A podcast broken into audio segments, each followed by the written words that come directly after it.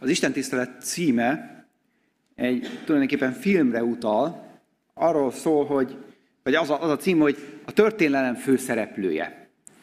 A filmekben a főszereplő az egy, az egy egyik kulcsfigura. Gondoljunk bele, hogy egy, egy filmnek a tartalmát mi határozza meg, kik azok az emberek, akik, akik nagy hatással vannak a film tartalmára. Vagy ha gondoltok arra, hogy milyen filmeket láttatok az utóbbi időben, mire emlékeztek? Hogyan, emle, hogyan emlegetitek azt a, azt a filmet? Általában a címére szoktunk emlékezni a, a filmnek, mert azt jó, gondosan választják meg, hogy, hogy utaljon a történetre, vagy, vagy legalább legyen jó figyelemfelkelt, hogy meg tudják, meg tudják jegyezni. Aztán a másik, ami egy másik személy, aki fontos szerepe van egy filmben, az a forgatókönyvíró. Forgatókönyvíró megírja a forgatókönyvet, aztán még sokat dolgoznak rajta, amíg abból valódi forgatókönyv lesz, és a rendező ez alapján megy. A, vajon mi a világtörténelem, ki a világtörténelem forgatókönyvírója? Tehát ki az, aki meghatározta azt, hogy, hogy miről is szóljon ez a történet? Azt gondolom, hogy a történelmünk forgatókönyvírója az maga Isten, aki, aki elhatározta, hogy milyenek legyenek a dolgok. Tehát az a terv, ami még létrejött a, a történelem e, kezdete előtt, az, az Istennek a terve.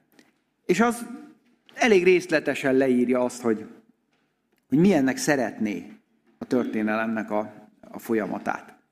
Aztán van még egy nagyon fontos szereplő a, a filmek életében, ez a rendező.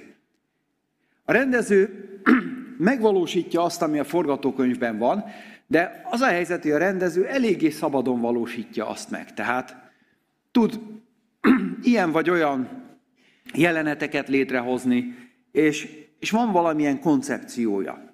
Viszont ő az, aki minden kérdésben a döntéseket hozza.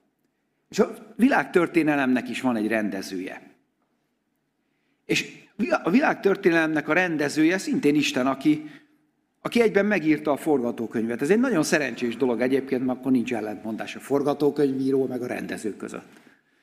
Tehát nincsenek koncepcionális eltérések.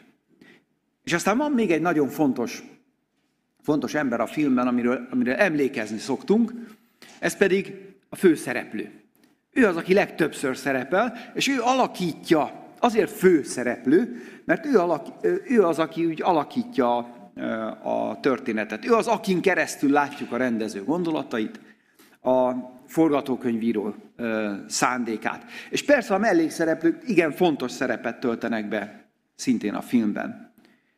Ugye, ha visszaemlékszünk arra, hogy milyen filmet is néztünk el mondjuk valakinek, akkor, akkor általában a címét mondjuk, vagy ha ez nem egyértelmű, akkor kevesen szokták a rendezőt mondani, sokkal többször a főszereplőt. Tehát ha mondjuk a Passió filmre gondolunk, abból volt több is, akkor, akkor tisztázni akarjuk, akkor azt mondjuk, hát a Mel Gibson féle Passió.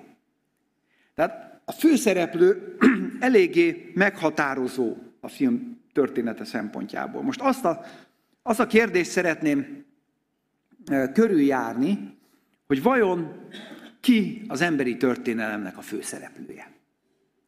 Szerintem elég sokan tartanak igényt erre a, a címre. Tehát egy picit egyébként azt hiszem mindenki. Tehát, ha mondjuk én úgy körülnézek, azt mondom, hát van sok ember, meg vagyok én. Én aztán nagyon különleges vagyok, mert én belülről látom a világot, mindenki más kívül van. Nyilván én vagyok a világ közepe, én vagyok a főszereplő. Egy kicsit mindenki ilyen igényel lép fel a világgal szemben, hogy hát tulajdonképpen racionálisan ugyan belátom, hogy én egy nagyon pici pont vagyok ebben a világban, na de hát azért magamhoz én vagyok legközelebb, nem? Ezért a saját életemnek a főszereplője, hát csak én vagyok, nem?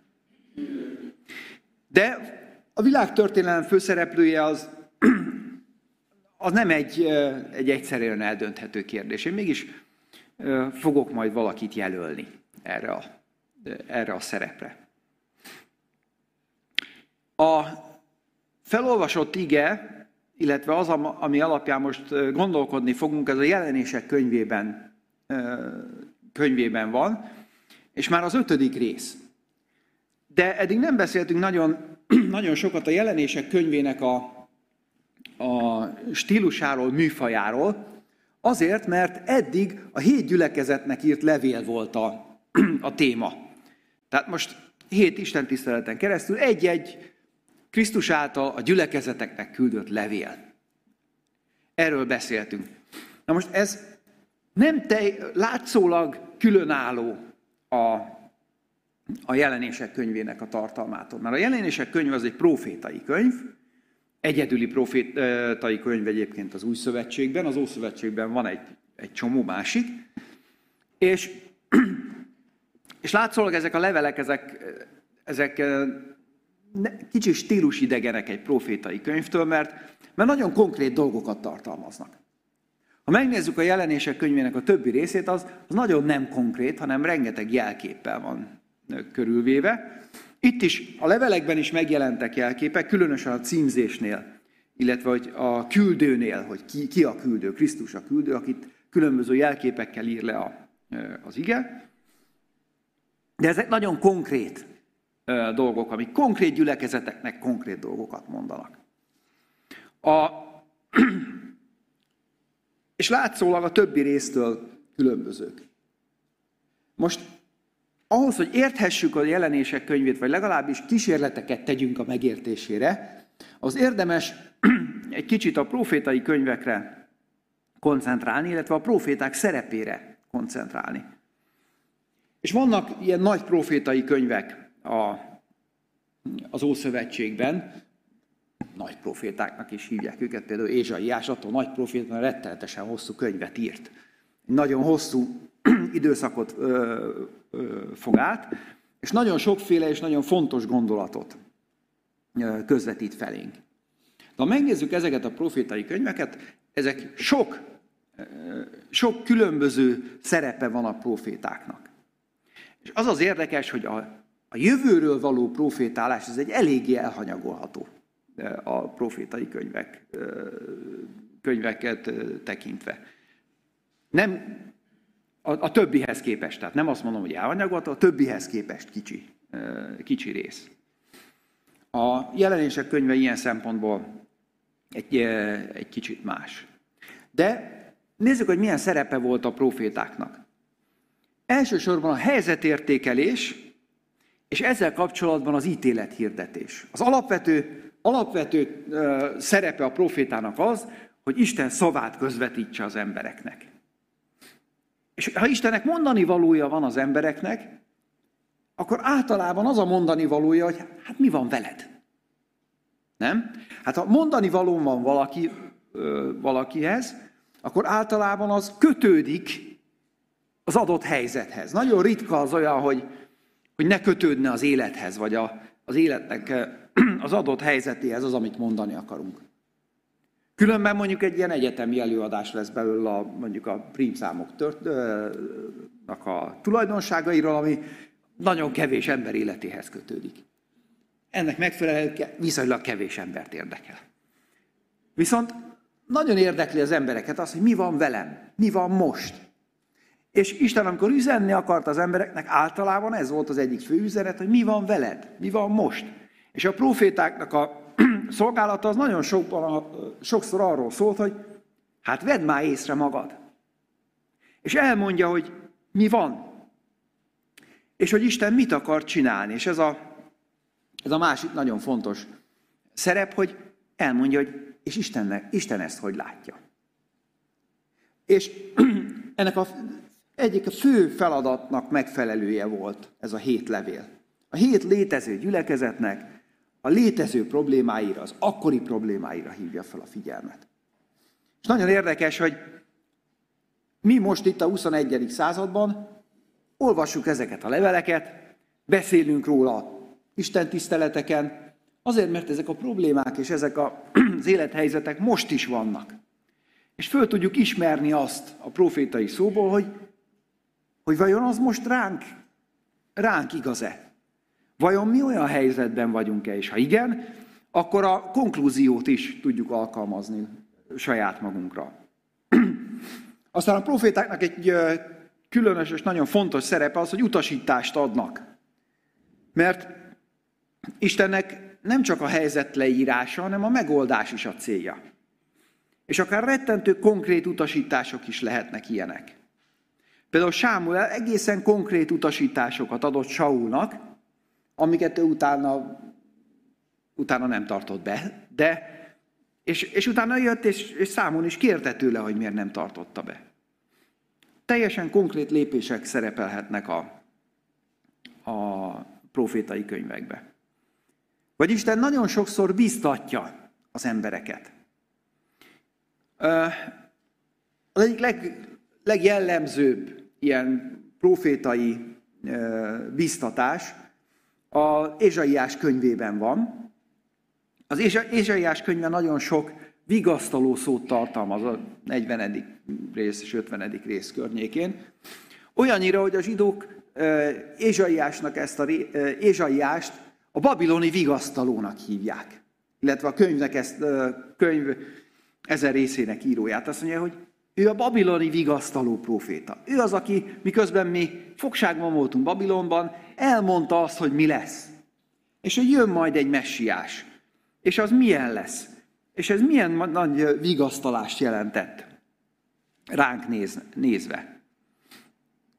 És aztán a proféták kis részben beszélnek a jövőről. És az az érdekes, hogy ez a jövőről való beszéd, ez időnként nagyon konkrét. Tehát azt mondja, hogy itt van két király, meg fog téged támadni, te most nagyon félsz, de ne félj tőlük, mert el fognak pusztulni.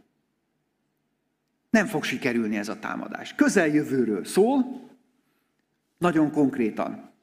Máskor pedig, pedig különböző jelképeket használnak, különböző szimbólumokat, amik távoli jövőre vonatkoznak, és nem igazán tudjuk azt, vagy nem tudjuk könnyen, hogy egy adott profécia az közeljövőre vonatkozik, vagy valami távoli jövőre vonatkozik.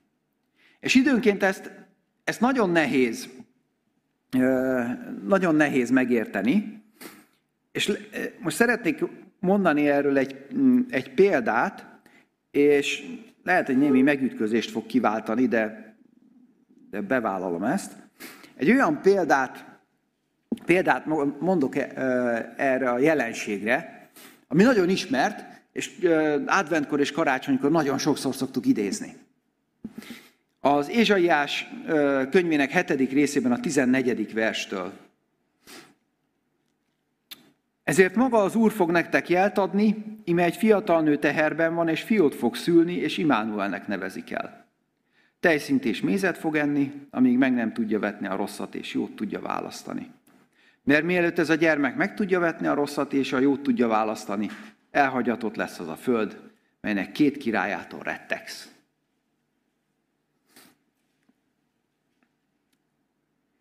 És, és aztán folytatódik tovább.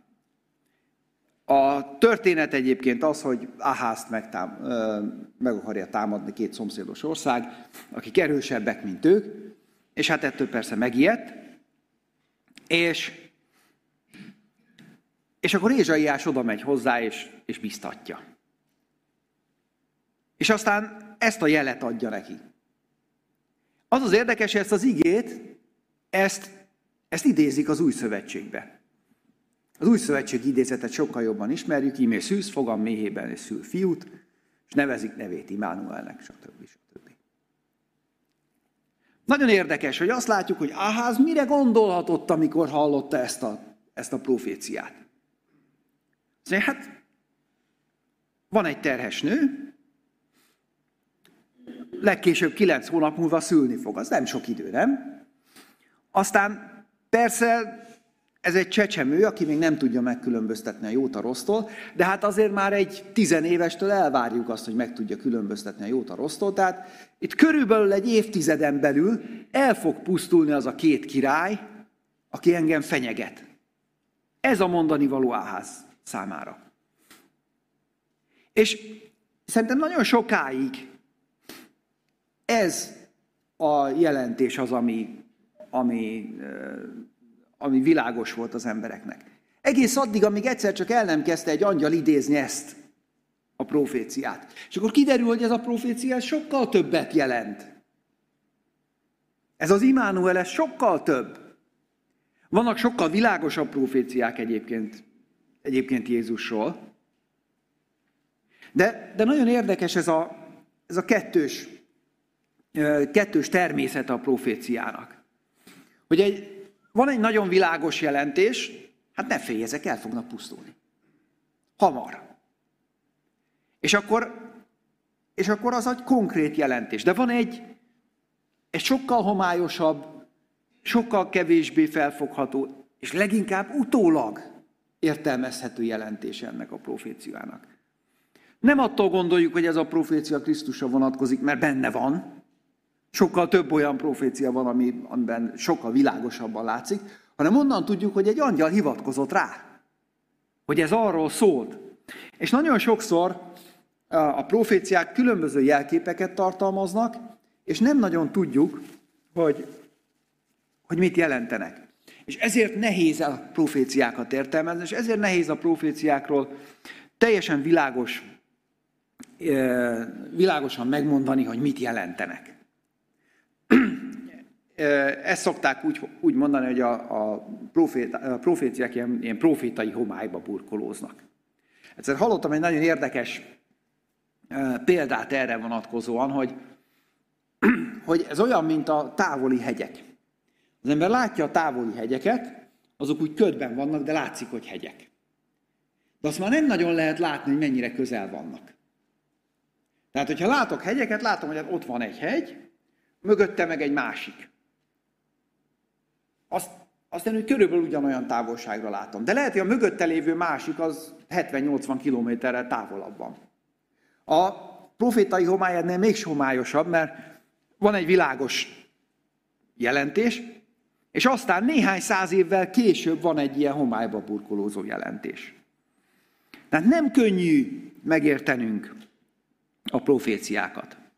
Ráadásul sokszor ezek a proféciák a proféták látomásaiban jelennek meg, és maga az egész jelenések könyve úgy kezdődik, hogy azt mondja János, hogy a lelkemben elragadtattam a mennyben, és ezt láttam.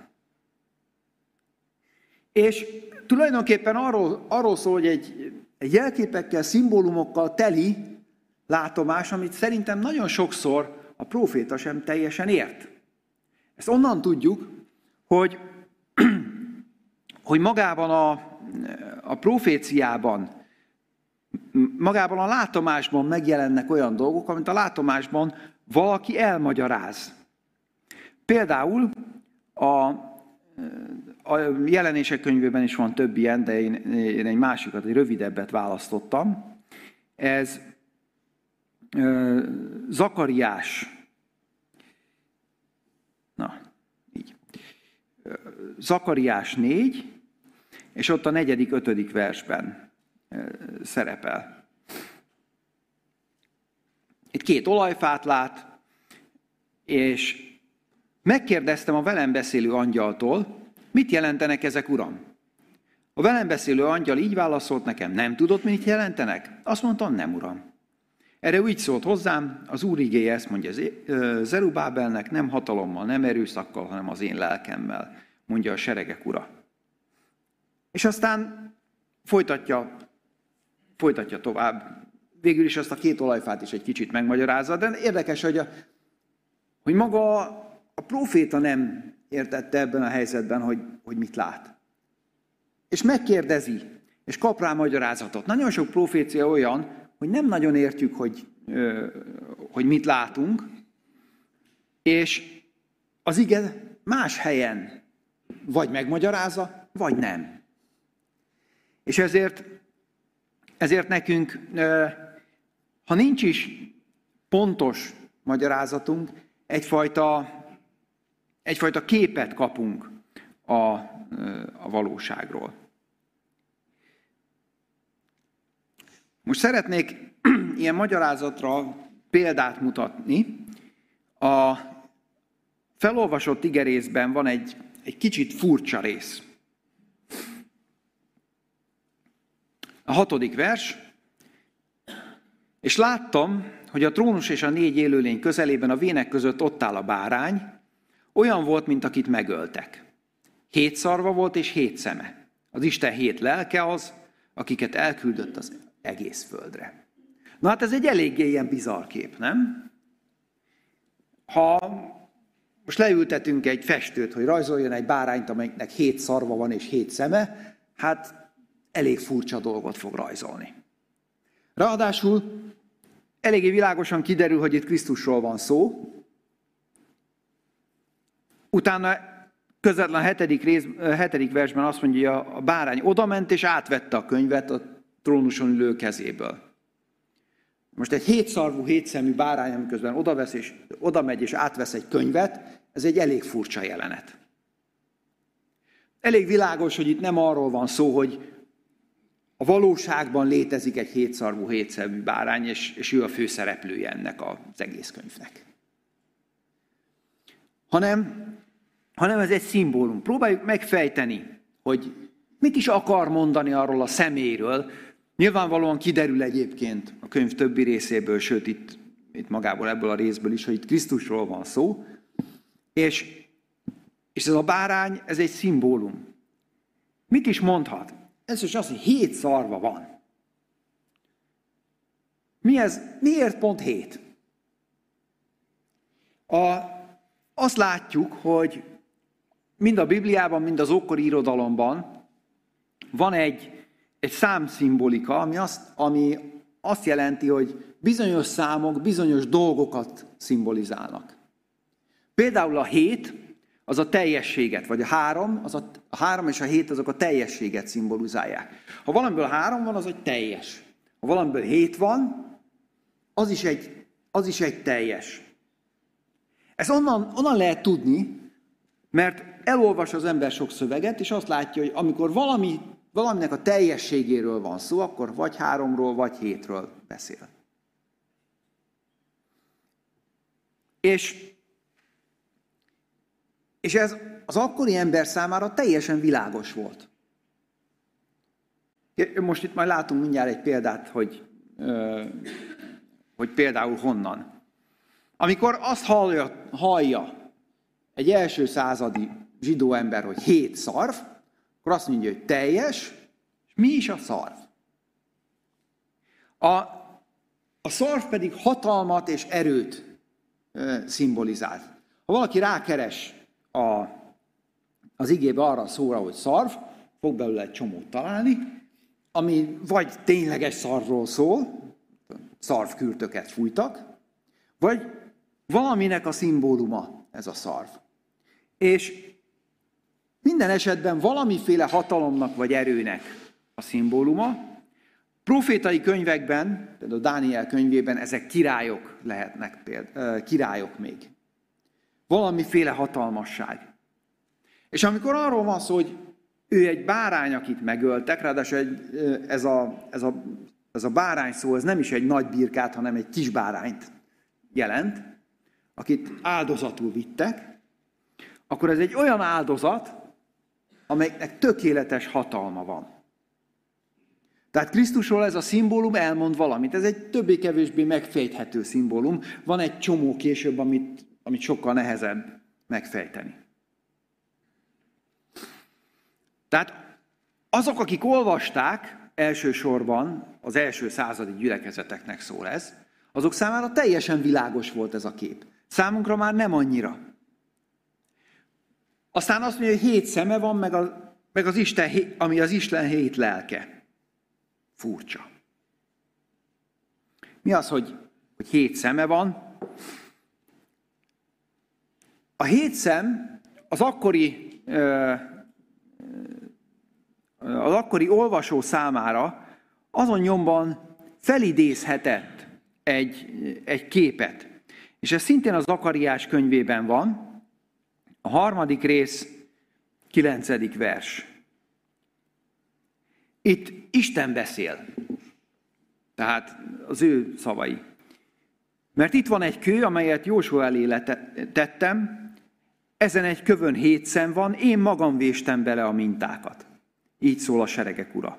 Egy napon eltörlöm ennek az országnak a bűnét. És aztán folytatódik tovább. Így szól a seregek ura, azon a napon meghívja majd egyik ember a másikat szőlejébe és fügefája alá.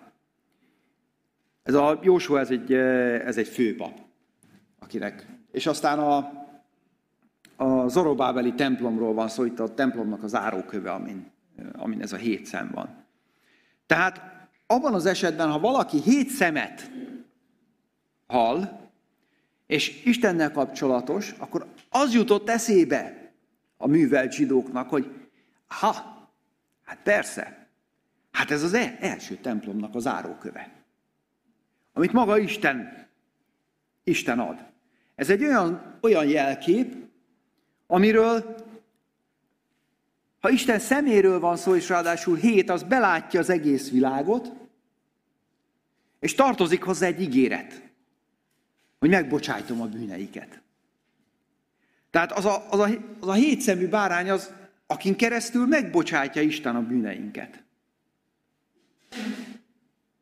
Nagyon furcsa ugyan a leírás, de erősen Krisztusra utal.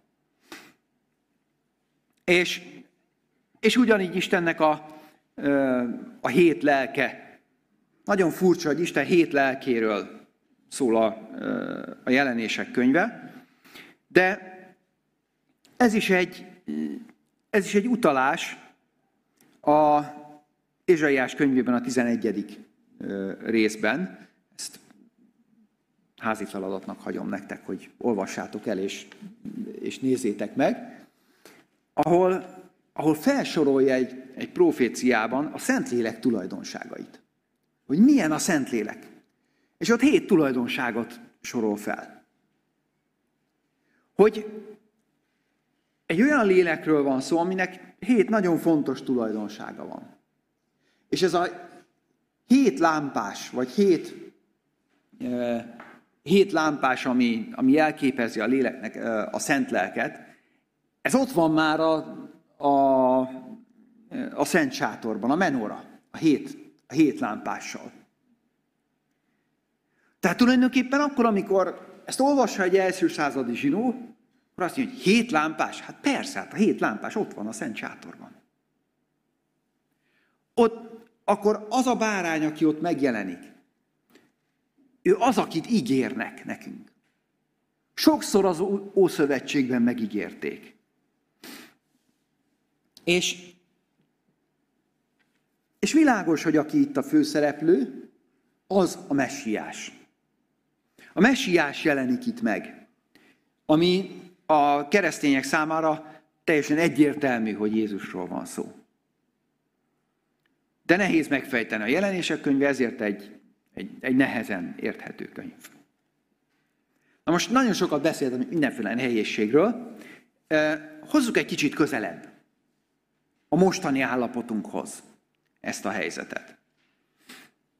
Milyen helyzetben vagyunk most? Ha itt lenézek három gyertyaig, ami azt jelenti, hogy az advent harmadik vasárnapján vagyunk, azaz várunk valamit. De az a, az a tapasztalat, hogy különböző emberek különböző dolgokra várnak adventkor.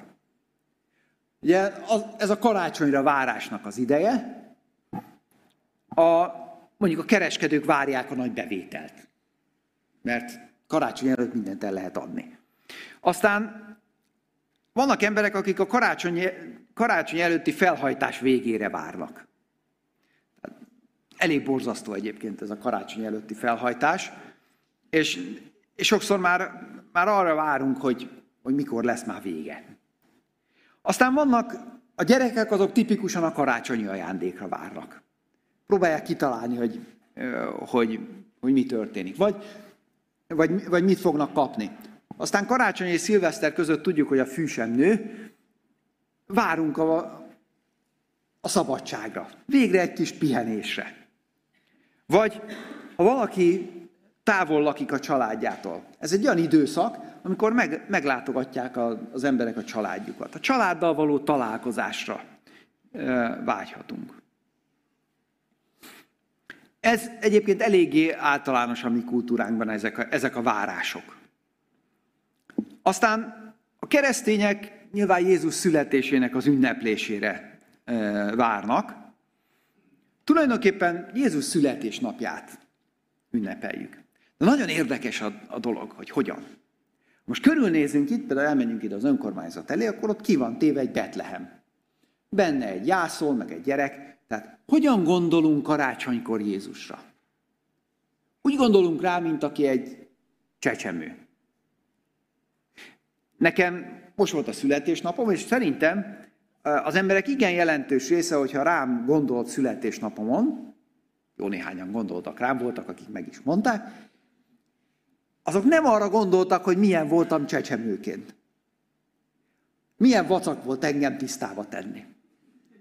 Tehát ezek a gondolatok nem nagyon fordultak meg az emberek fejében. Tehát amikor az én születésnapomat ünneplik, akkor, akkor nem, nem csecsemőként gondolnak rám. Milyen különös, hogy mi Jézusra csecsemőként gondolunk, meg hogy ott fekszik a jászolban. Szerintetek kinek volt nagy dolog az, hogy Jézusnak jászolban kell feküdni? Szerintem neki abszolút nem. Hát őt bepójálták, betették valahova, ahol meleg van. Nagyjából mindegy, hogy, hogy az a bölcső miből van. Egy szénával töltött jászol az ugyanolyan jó egy gyereknek, mint egy aranybölcső, valószínűleg még jobb is, mert melegebb. Akinek leginkább probléma lehetett, hogy, hogy egy jászolban van a gyerek, az szerintem Mária. Tehát gondoljatok bele, hogy egy, egy anyának milyen, milyen érzés az, hogy hát megszültem a gyereket, és akkor hol, hol van egy jászolban. Tehát igazán ennek a jelenetnek, hogy ő egy jászolban fekszik, az igazi vesztese az Mária. Nem? És, és nem arra gondolunk, amit később, később tett Jézus. Jó, világos, hogy a karácsony egy kezdet. És világos, hogy az ő megszületése az egy szükséges dolog a megváltáshoz. Anélkül, hogy meg ne születne, nem, nincs megváltás. Tehát a megváltásnak ez egy egészen picike kis epizódja. És mégis mindig a születés és a csecsemőre gondolunk. És,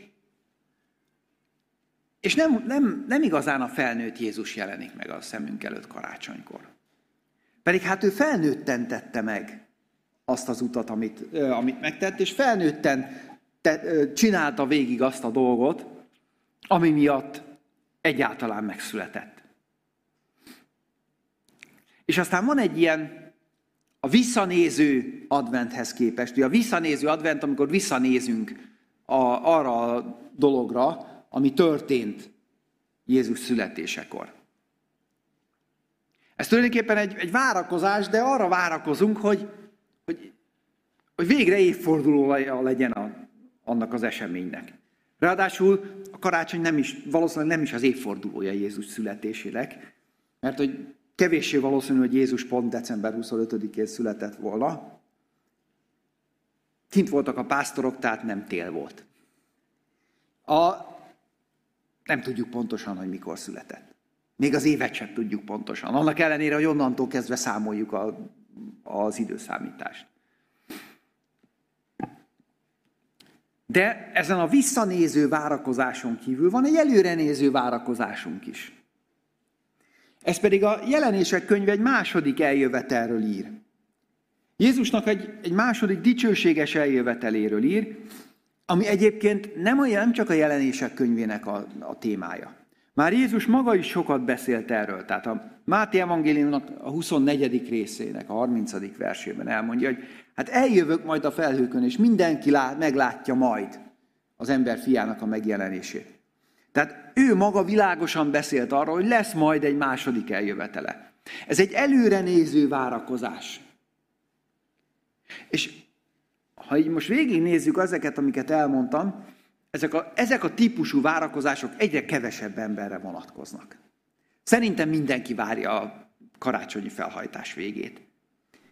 Szerintem mindenki várja a pihenést, függetlenül attól, hogy hisz vagy nem hisz. Jézus születését megünnepelni, ez már leginkább a, a keresztényeknek a, a várakozása. És vannak még kevesebben, akik előre nézve várakoznak. És ez nem csak a mostani adventi időszakra kellene, hogy vonatkozzon ránk, hanem, a, hanem az állandó várakozás legyen bennünk Krisztus második eljövetelére. Ez egy, ez egy folyamatos ö, advent.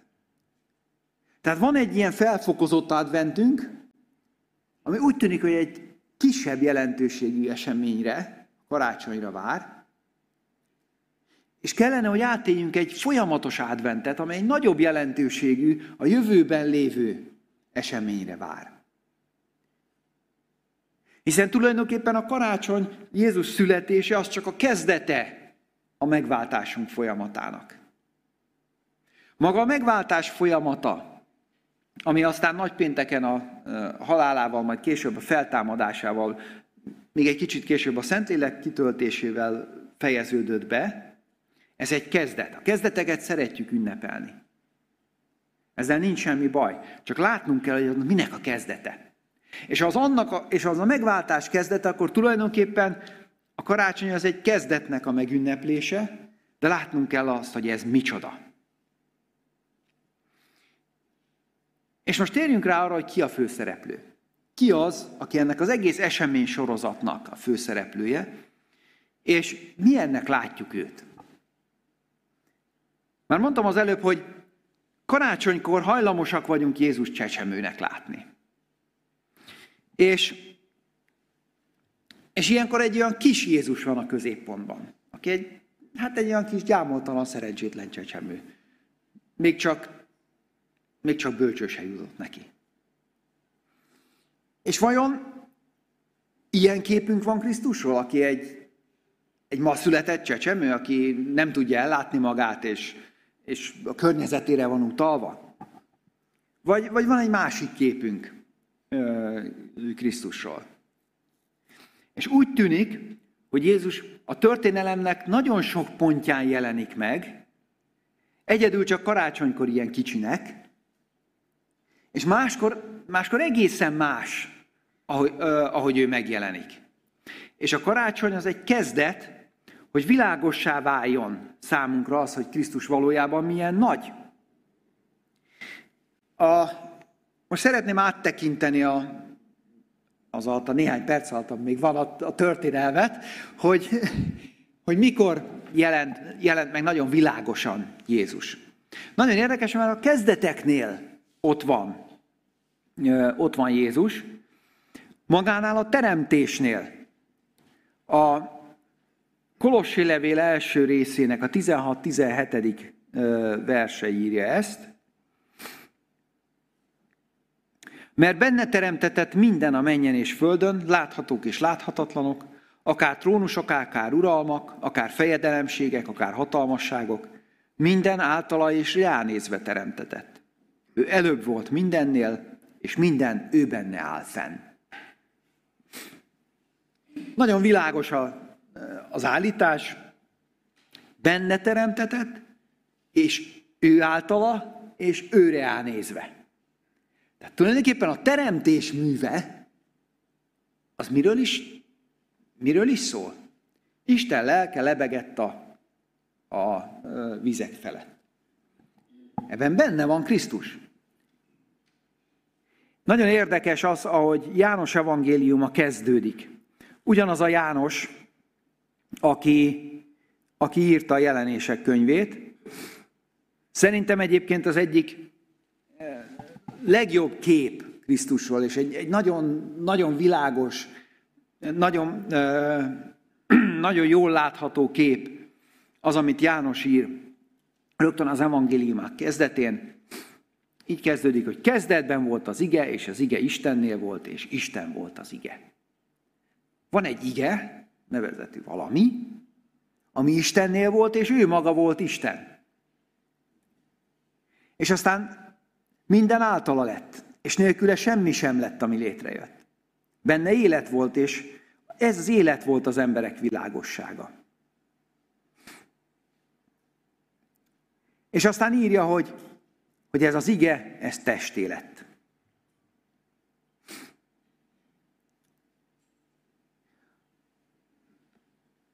Az ige volt az igazi világosság, amely megvilágosít minden embert. Ő jött el a világba.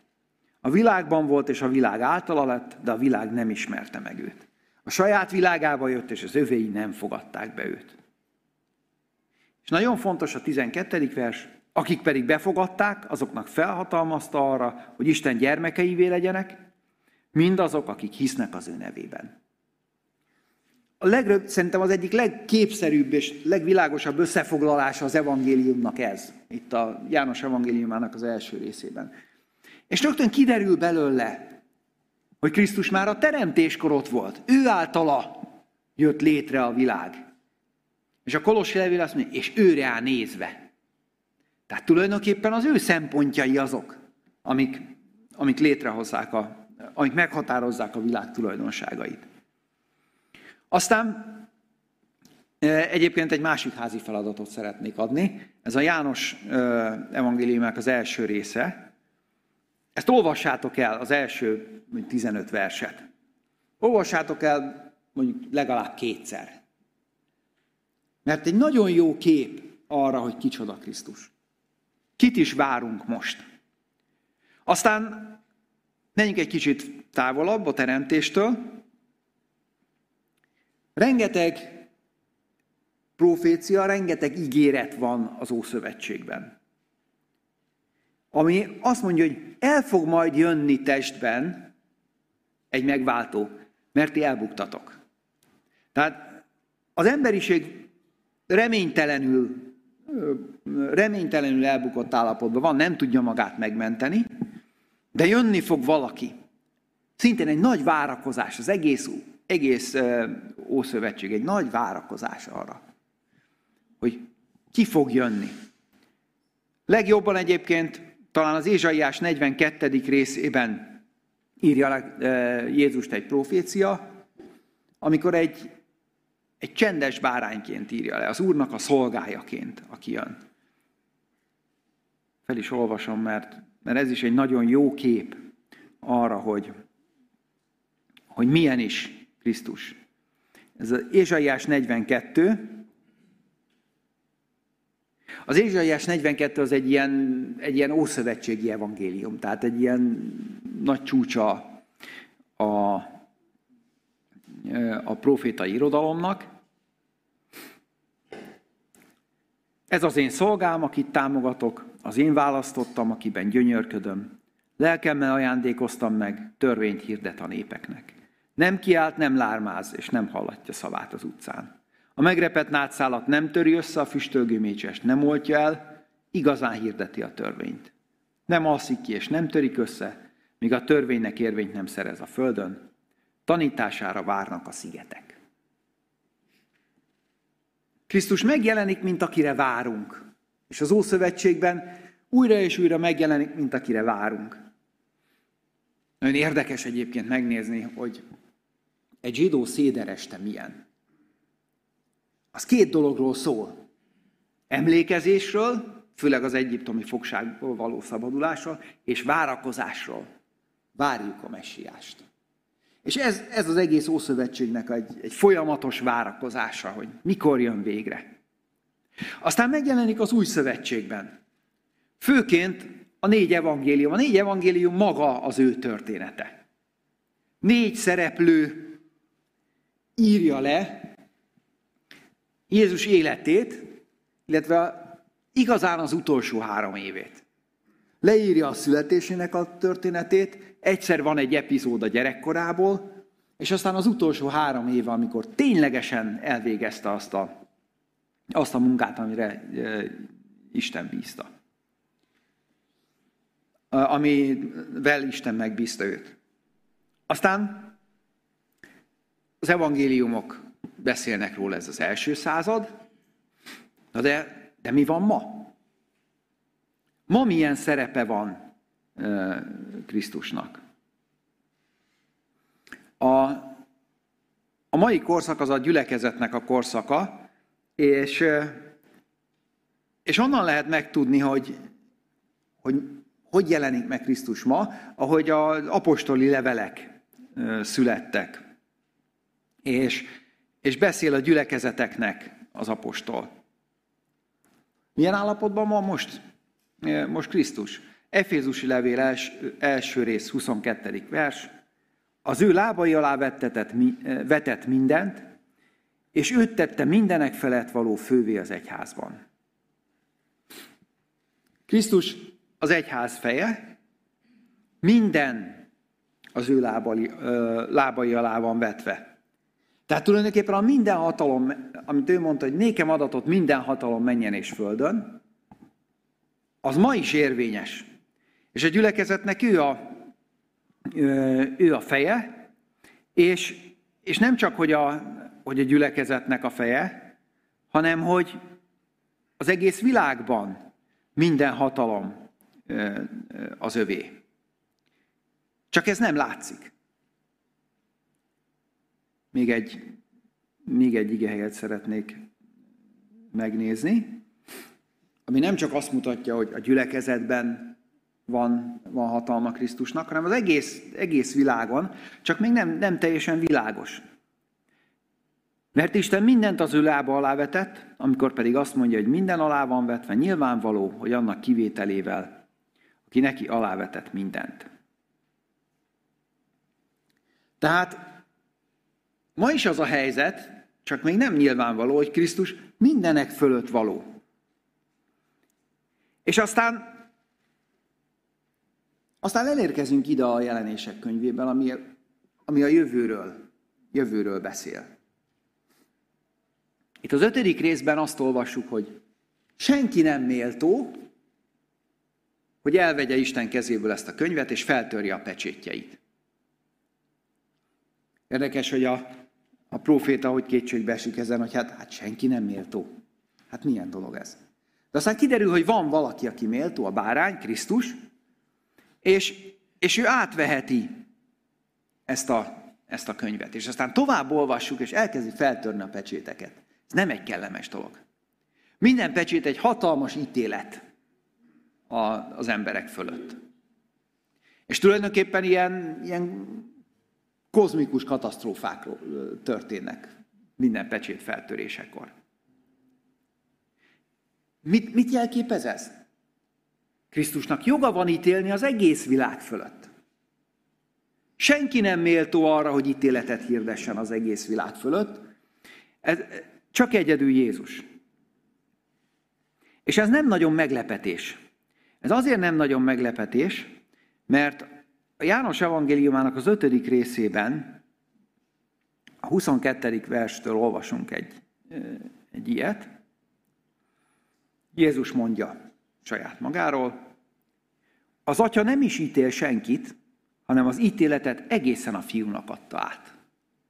Milyen érdekes? Azt gondolná az ember, hogy Isten ott ül a bírói székben, és ő mondja az ítéletet. És ez a furcsa, hogy az, itt az van írva, hogy az atya nem ítél senkit. Hogy mindenki úgy tisztelje a fiút, ahogy az atyát tisztelik. Aki nem tiszteli a fiút, az nem tiszteli az atyát sem, aki őt elküldte. Krisztus az, aki ítél. Ő veszi a kezébe a könyvet, ő töri föl a pecséteket, ami utána kihirdeti az ítéletet. Viszont ami a, a nagy dolog, hogy folytatódik tovább. Itt a János evangéliumában azt olvassuk, bizony-bizony mondom néktek. Jézus, amikor valamit nagyon hangsúlyozott, akkor, akkor így kezd, bizony-bizony mondom néktek, borzasztóan fontos. Nagyon igaz, amit most mondok, most figyeljetek. Aki hallja az én igémet, és hisz abban, aki elküldött engem, annak örök élete van. Sőt, ítéletre sem megy, hanem átment a halálból az életbe. Figyeljétek, azzal kezdi, hogy Isten nem ítél senkit. A fiúra hagyta az ítéletet. És aztán azt mondja, hogy aki hallja az igémet és hisz abban, aki elküldött engem, annak örök élete van, az oké. Okay. Az, hogy mi lesz az ítélet vége, az, az, az meg van mondva előre. Sőt, még ítéletre sem megy. Tehát az, aki az ítélet, az mondja az, hogy hát ő fölöttük nem ítélek, mert, mert minek? Megvan az eredmény. Tehát ez kicsit olyan, mint hogyha ha világos az, hogy, hogy mi lesz a kimenetele a dolognak, akkor azt már nem kell elbírálni. Tehát Jézus, aki ítél, és itt a, a jelenések könyvében Jézus úgy jelenik meg, mint az ítélet hirdető. És, és elég borzalmas történetet lehet, lehet olvasni, hogy milyen az ítélet. Viszont azt mondta az ítélet hirdető az elején, hogy aki hisz bennem, az nem megy az ítéletre. Tehát értek? Jézusnak a, a szerepe végig a történelemben a megváltó szerepe. Az alkotó szerepe kiderül, hogy tulajdonképpen a forgatókönyvírásnál is ott van. És, és az ő főszereplősége abban merül ki, hogy, hogy meghatározza a történet folyását. És azok számára, akik, akik hisznek, egy nagyon fontos elágazás történik. Az, aki hirdeti az ítéletet, és elolvassuk a, a jelenések könyvét, akkor eléggé súlyos ítéletet hirdet, az azt mondja, hogy nektek ebben az ítéletben nem kell részt venni. Mert a ti eredményetek már megvan. Kicsit olyan, mint a, az egyetemen a megajánlott jegy. Micsoda jó dolog az, nem? Nem kell vizsgára menni. És akkor azt mondja a tanár, hogy hm, ajánlok egy ötöst. Én már meggyőződtem arról, hogy te tudod ezt ötösre. Hát a többiek, na azok majd számot adnak. Ők aztán mindenféle egyéb jegyet is kaphatnak, esetleg ötöst is.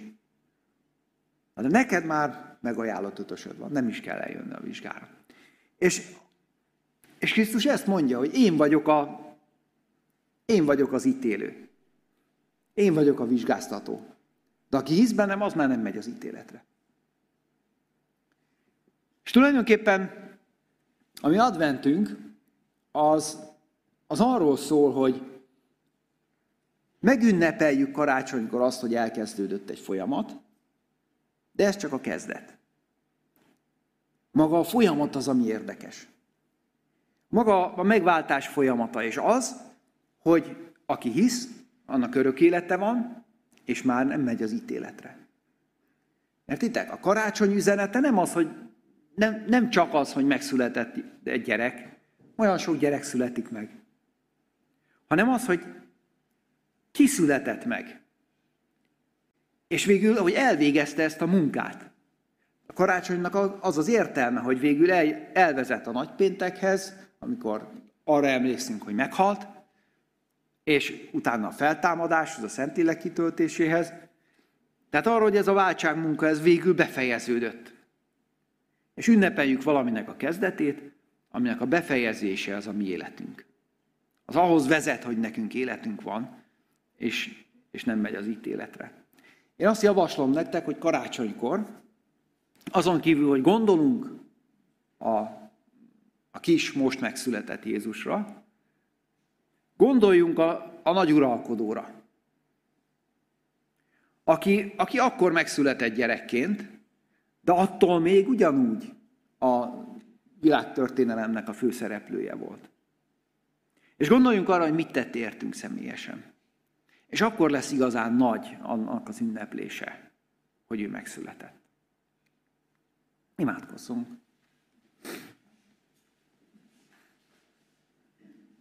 Úr Jézus, hálát adunk neked azért, mert te nem csak, hogy eljöttél a világra, de, de létre is hoztad azt.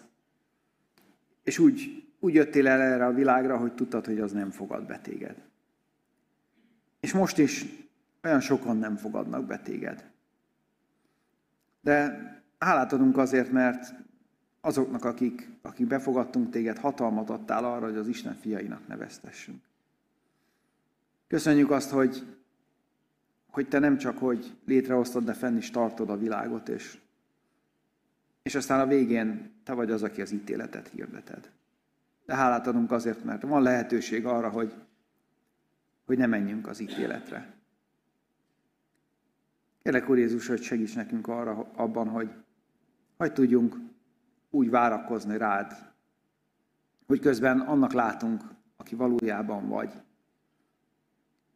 Kélek, Uram, hogy Te adva, hogy valóság legyen az életünkben minden nap, hogy, hogy Téged a világegyetem fenntartójának, ami megváltónak látunk, és, és nem csak így karácsony környékén, hanem, hanem a hétköznapokon is. Amen.